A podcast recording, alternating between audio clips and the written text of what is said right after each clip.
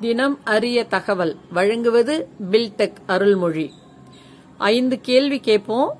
அந்த கேள்விக்கான விடையை நீங்க பேப்பர்ல குறிச்சு வச்சுக்கோங்க. அதன் பிறகு கேள்வியும் விடையும் சொல்லும்போது அதை சரி பார்த்துக்கலாம். சரியா?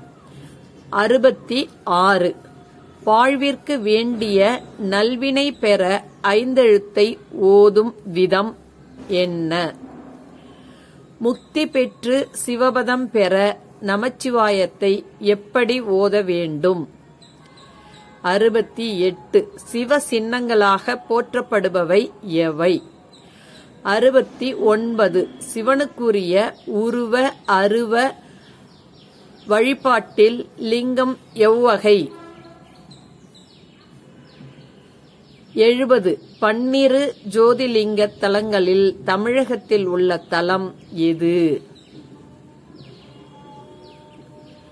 இப்ப கேள்வியும் பதிலும் சேர்த்து பார்ப்போமா?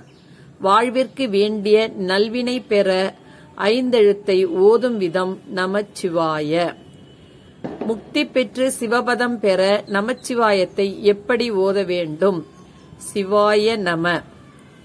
சிவ சின்னங்களாக போற்றப்படுபவை திருநீரு ருத்ராட்சம் ஐந்தெழுத்து மந்திரமாகிய சிவாய நம. சிவனுக்குரிய உருவ அருவ வழிபாட்டில் லிங்கம் எவ்வகை அரு உருவம்.